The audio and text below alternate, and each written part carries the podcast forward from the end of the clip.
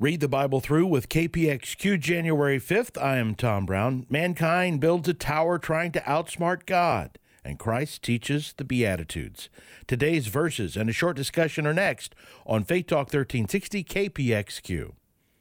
It's long, over a thousand chapters, over 30,000 verses. No wonder so many of us have never read it cover to cover. Want to do it? Want to read the entire Bible? Start today at BibleStudyTools.com. BibleStudyTools.com includes Bible in a Year, an interactive plan for reading, learning, and understanding the Bible. Deepen your faith and impact your walk with God, one day at a time. Bible in a Year, just one of the new interactive Bible study tools at BibleStudyTools.com.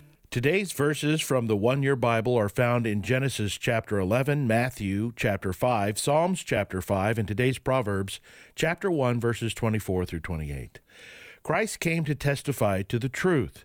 In so doing, he revealed that following rules or commandments is not the goal.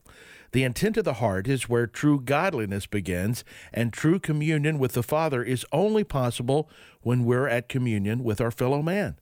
So, when you're offering your gift at the altar, if you remember that your brother or sister has something against you, leave your gift there before the altar and go. First, be reconciled to your brother or sister, and then come and offer your gift.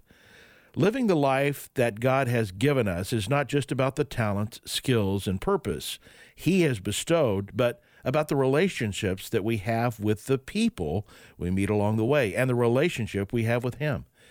Take time to pray for someone that has wronged you, for blessed are the peacemakers, for they will be called children of God.